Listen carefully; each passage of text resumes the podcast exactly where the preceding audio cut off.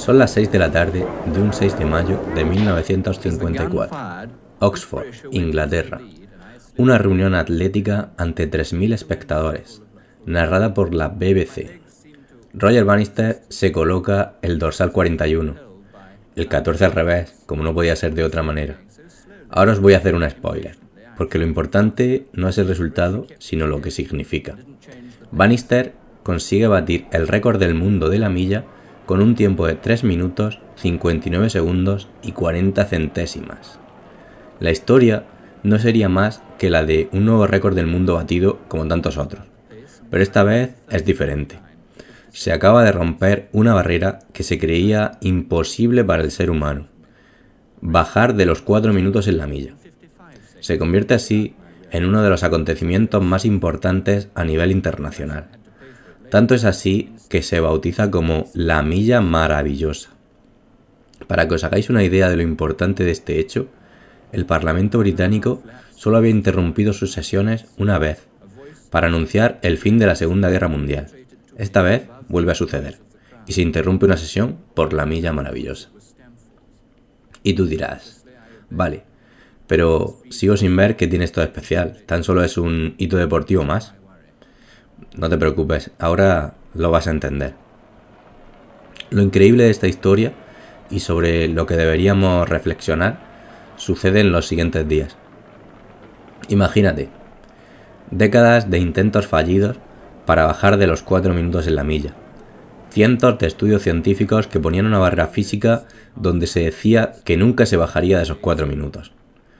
Estos estudios llevaban el nombre de El Muro y similar. Gunder Hägg, el mejor atleta de la época, había fracasado estrepitosamente en sus intentos, dándose por vencido. Pero tras la hazaña de Roger Bannister, en los siguientes días, otro atleta, Landy, hace un tiempo de 3 minutos, 57 segundos y 9 centésimas. Más de 37 corredores rompieron la barrera de los 4 minutos durante ese año. El estadounidense Steve Scott ha conseguido bajar en 136 ocasiones de 4 minutos. Y el récord actual lo tiene el mito marroquí Hicham El Guerrouj, con 3 minutos, 43 segundos y 13 centésimas, batido en 1999, hace ya 23 años. Vamos a reflexionar brevemente sobre dos preguntas importantes. ¿Por qué cuando Bannister rompió el muro, a las pocas horas ya había decenas de atletas que también lo rompieron? Es evidente que no era un muro físico. Había muchos atletas preparados físicamente para bajar de 4 minutos, pero tenían una barrera mental que les impedía hacerlo. ¿Por qué Bannister consiguió romperlo?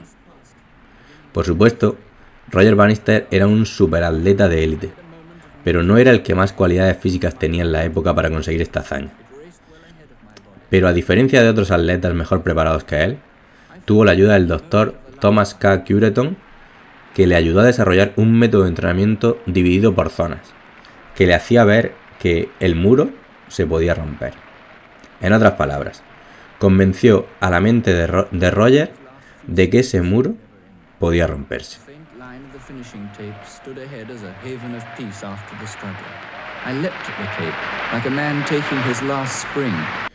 Bueno, ¿qué os ha parecido la historia de Roger Bannister, del efecto Bannister? A mí la verdad que cuando la conocí me quedé un tiempo diciendo, joder, es increíble que el mundo científico dijese que era una barrera infranqueable, que nadie la iba a poder romper, ningún humano, y eso condicionó de manera mental. O sea, esa idea caló tanto en los deportistas que los condicionó de manera física, poniéndoles una barrera infranqueable ahí, hasta que un doctor motivó y le hizo a Roger pensar que se podía batir. Y joder, es impresionante, ¿no? El poder de la mente sobre nuestro físico. Y evidentemente sobre nuestros proyectos y sobre nuestros trabajos. A mí me parece mínimo conocer la historia y tenerla en cuenta. Tampoco quiero ser yo aquí, no voy a hacer de... no, ni quiero, ni me gusta, ni lo pretendo, ni creo que funcione el tema de las ideas de cosas, de si quieres puedes y bla bla bla, no. Hay que tener cierta formación, cierta...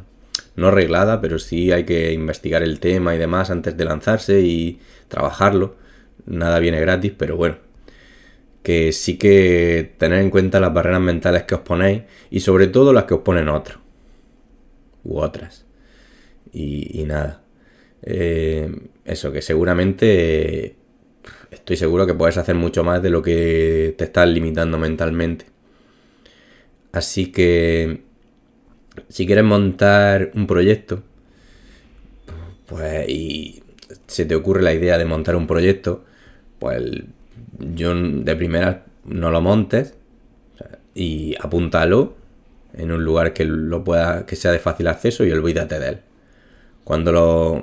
Si pasado un tiempo vuelves a pensar sobre esa idea, sobre ese proyecto, pues lo subrayas en ese sitio donde lo tengas y te vuelves a olvidar. Si vuelves a pasar un tiempo y luego sigues volviendo a pensar, pues seguramente, para mí, yo no tengo duda de que sea el momento de empezar a ejecutar ese proyecto, ¿no? Y dejar de pensar, dejar la parálisis por análisis y dejar de pensar de cómo lo ejecutaremos y ponerte manos a la obra. Eso sí, ponte manos a la obra en el proyecto. No tardes, no... Evidentemente hay que conocer ciertas metodologías que te van a facilitar la vida a la hora de ejecutar un proyecto, sobre todo si va a ser un side project, un proyecto paralelo donde lo vas a ejecutar con otros proyectos y que te van... que yo aplico en mis proyectos y creo que te pueden simplificar mucho ese proceso de creación, de convertir la idea en un proyecto, porque las ideas no valen nada, lo importante es la ejecución que tú le das a esa idea, ¿no? Y a veces pues, no empezamos los proyectos por eso, porque no sabemos por dónde meterles mano, por dónde cogerlos, cómo comenzar y cómo seguir. Y estas metodologías te van a ayudar. Yo las he usado en muchos proyectos, hay metodologías, hay muchas, son parecidas o no. Esta metodología de Bootstrapping, Lean Startup, Business Model Canvas, metodología Scrum, hay muchísimas. Hoy yo me quiero centrar y te quiero hablar, tampoco voy a entrar mucho en detalle, pero sí quiero presentártela y para que entiendas cómo funciona, y si quieres investigar más, pues que te pongas a investigar, a profundizar en el tema, aunque no profundices demasiado, sino se aprende haciéndolo, ¿no? Y si te interesa incluso esta idea y te gusta cómo te la resumo, podemos hacer un vídeo un poco más extenso o un mini curso, lo que quieras. Voy a hablar de bootstrapping, ¿vale? Básicamente Perdonad que estoy un poco resfriado. Básicamente el bootstrapping es iniciar un negocio con pocos o con ningún recurso. Y luego, conforme va creciendo ese proyecto, ese negocio, no meter más financiación externa, aunque sea tuya, sino refinanciar el proyecto con sus propios beneficios, ¿vale? ¿Por qué considero que esto es bueno? A ver, lo primero, que esta metodología no es solo para, como muchas veces la venden en muchos sitios, que para gente con pocos recursos, para pobres, para proyectos con pocos recursos, no. Yo pienso que incluso empresas grandes, de hecho hay ejemplos de empresas grandes que inician proyectos de bootstrapping. ¿Por qué?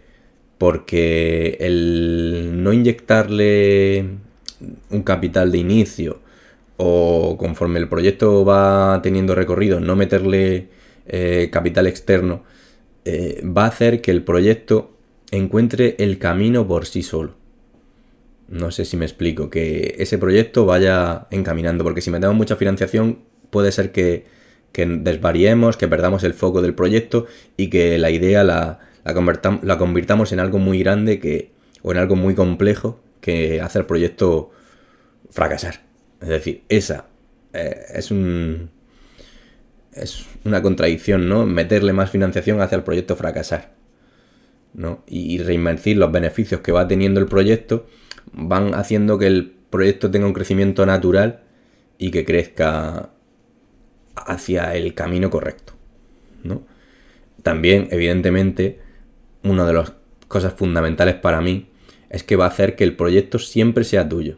Estoy cansado de ver startups o proyectos súper chulos que empiezan y al poco tiempo abren una ronda de financiación, entra capital o entra o se asocian con alguien y vas perdiendo parte de tu proyecto, y al final la idea por la que montaste el proyecto muchas veces es: no quiero tener jefe, quiero trabajar por mi cuenta, hacer lo que me dé la gana, y acabas trabajando para otro y encima en tu proyecto. Es una puta mierda, para otro u otro. Uno de los puntos también importantes es que al tener pocos recursos va a tener en teoría mucha más creatividad, porque la necesidad, como la frase, ¿no? La necesidad agudiza el ingenio.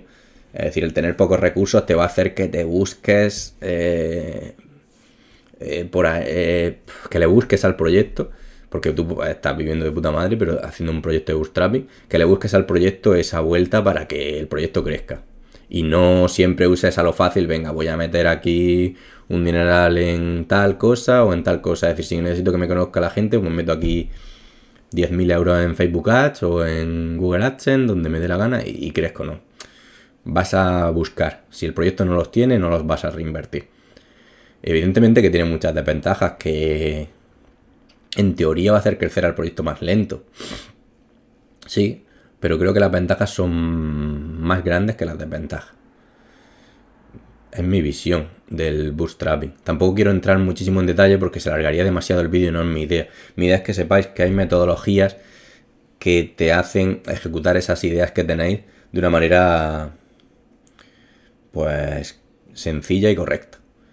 Pero tampoco investigáis demasiado las metodologías, porque, por ejemplo, la metodología Lean Startup, el otro día leía que el 80% de los proyectos que se toman de ejemplo de Lean Startup, sus creadores no tenían ni puta idea de lo que era Lean Startup. Es decir, han aplicado por sentido común todas esas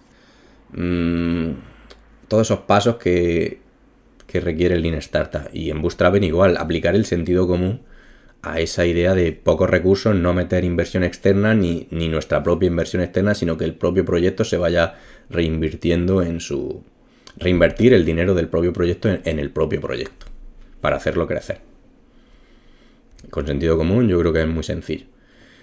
¿Y por qué hablo de esto? Porque, como sabréis, si no lo sabéis, por aquí os dejo el enlace, yo tengo un proyecto de Redgram, redgram.es, que es un bot. Bueno, no voy a hablar del proyecto, porque ya he hablado. Os dejo un enlace por aquí, y si lo estáis viendo por YouTube podéis clicar aquí, si no, pues lo dejo en las notas del podcast. Y hace poco, hace 15-20 días, gané 3.000 euros, y una de las preguntas que hacía Chuiso es: oye, ¿lo vas a reinvertir en el proyecto? ¿Qué vas a hacer con el dinero? Pienso que no, porque es un... aunque sí ha venido lo ha generado el proyecto, pero no. Es decir, ha ganado un concurso, pero no lo ha generado el proyecto por sí solo, por el proyecto. Es decir, el proyecto no ha generado esos 3.000 euros, sino que son un premio. Entonces creo que si meto esos 3.000 euros de inversión en el proyecto, voy a desperdiciar recursos, porque voy a afrontar cosas que el proyecto no lo pide. Y no solo eso, sino que a lo mejor estropeo el proyecto porque va a empezar a coger caminos que no los está pidiendo el proyecto por sí solo. Hay que saber leer lo que pide el proyecto en cada momento. Y creo que no va a tener un crecimiento natural y merecido, que es fundamental, para saber que... es que el proyecto al final es un gran testeo de herramientas y de cosas que hace el proyecto. Y si lo ensucias, pues no va a funcionar. Es mi pensamiento para este caso concreto de Redgram.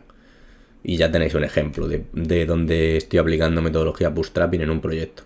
De hecho, Redgram nace a coste cero. Yo monto Redgram en un servidor gratuito de Oracle, donde lo explico en un vídeo, y todo coste cero. Simplemente, evidentemente, coste cero entre comillas, mi tiempo programando y demás. Pero está al alcance de cualquiera, ¿no? Y ahora, ya que he hablado de Redgram, de un proyecto mío, voy a empezar un nuevo proyecto aplicando bootstrapping, un proyecto que llevo tiempo parado y que tengo ganas de meterle caña, y os voy a... primero voy a explicaros de qué va el proyecto y luego voy a contar cómo me podéis ayudar y cómo yo os puedo ayudar. El proyecto es un un nicho,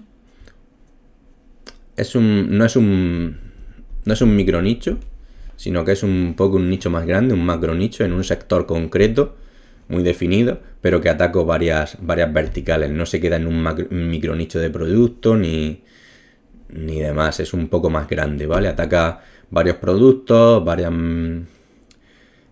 cosas relacionadas con el producto, con el proyecto. De hecho, es mixto entre AdSense y afiliación y demás. No voy a dar detalles del proyecto exactamente porque creo que ensuciaría la prueba, porque os metería en el proyecto, ensuciaría el tráfico, a lo mejor lo copiaría, y sí, creo que no, por ahora no lo voy a decir. Pero sí os voy a dar datos muy concretos y voy a dar cualquier cosa que aplique sobre el proyecto, os voy a decir exactamente lo que he hecho y cómo, si ha funcionado y si no ha funcionado, con métricas reales, que creo que es muy interesante. Os voy a contar los datos reales hasta el día de hoy del proyecto. Es una web, evidentemente, que nació en verano de 2017, es decir, tiene 4 años y medio, ha salido sobradamente del sambo, evidentemente, tiene cierta autoridad, ¿no? Ya es un proyecto con recorrido, pero que yo lo monté en 2017 y prácticamente desde que lo hice, con pocos conocimientos comparados con los que tengo hoy. Era una web súper sucia, con Elementor.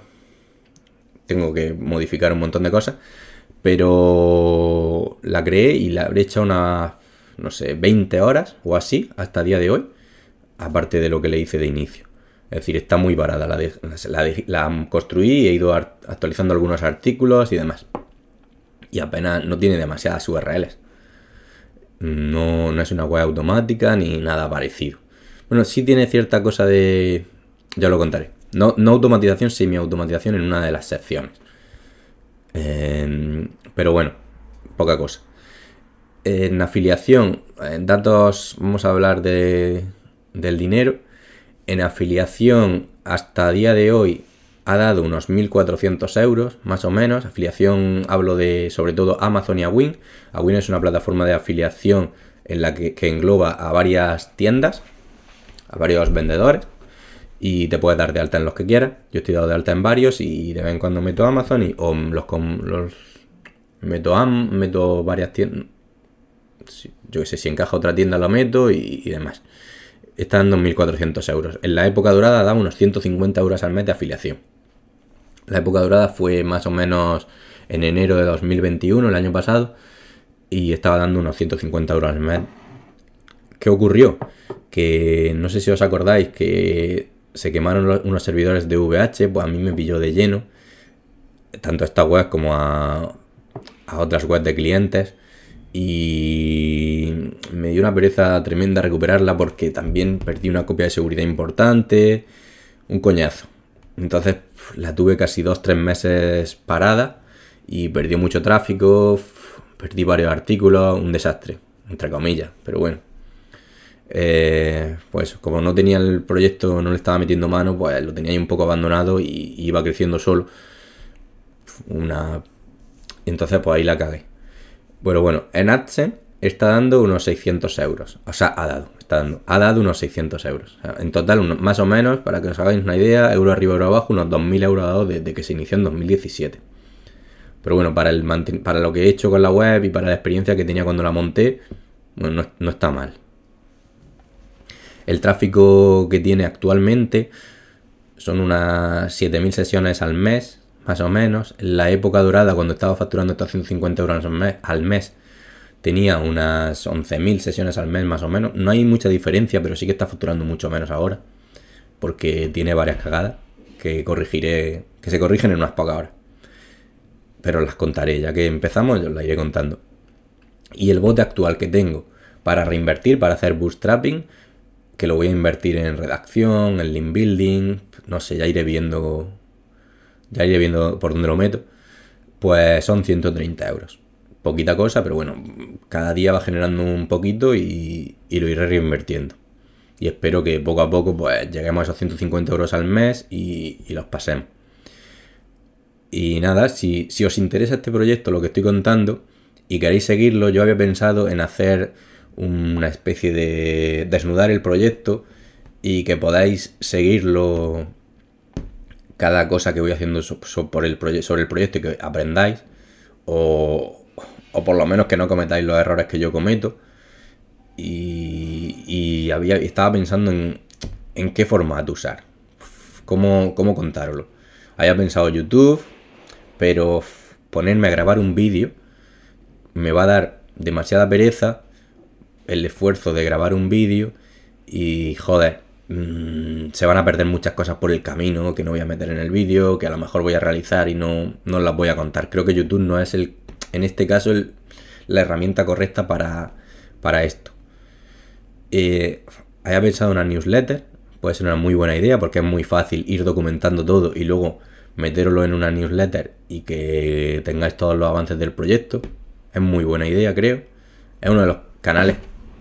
Incluso podría ir metiendo, si os gusta el formato, pues otras pruebas que voy haciendo en otras webs o con clientes que funcionan y demás, para que aprendáis, siempre encaminando a hacerlo todo muy transparente y lo que cuente no quedarme nada en el tintero, porque me da rabia esa gente que cuenta las cosas a medias, porque creo que ensucian más y que te generan más ansiedad de decir, joder, este está ganando tanto, está haciendo esto y le está subiendo, pero si no te lo cuenta todo, te está generando una ansiedad que no tienes necesidad de tragártela.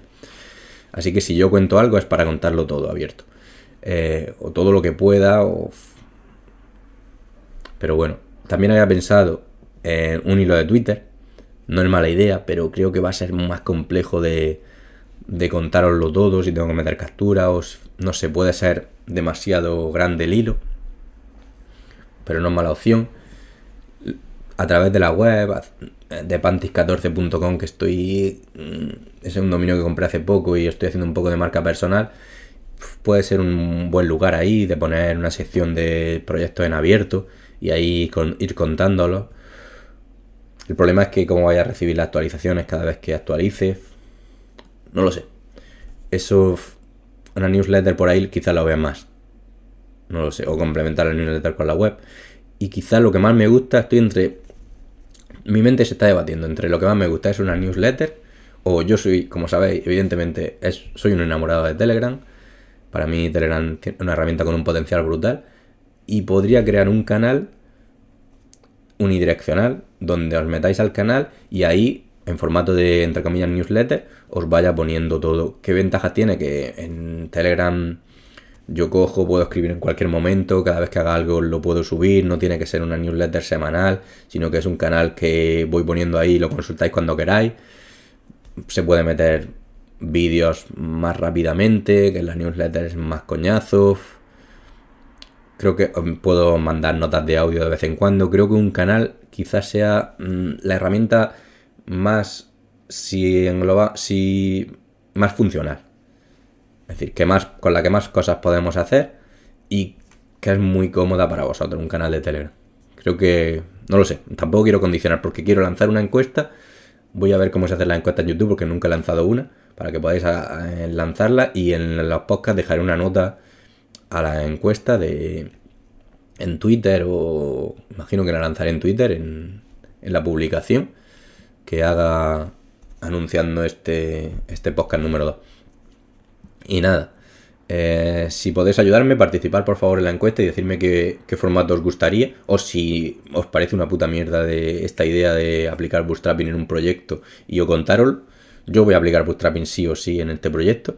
Si queréis que os lo cuente todos los detalles, pues lo decís. Yo, de hecho, a mí me motivaría, creo que me ayudaría también a mí el contarlo. Y nada, pues espero que os haya gustado el podcast de hoy y nos vemos en el siguiente podcast ya con una entrevista. Hasta luego.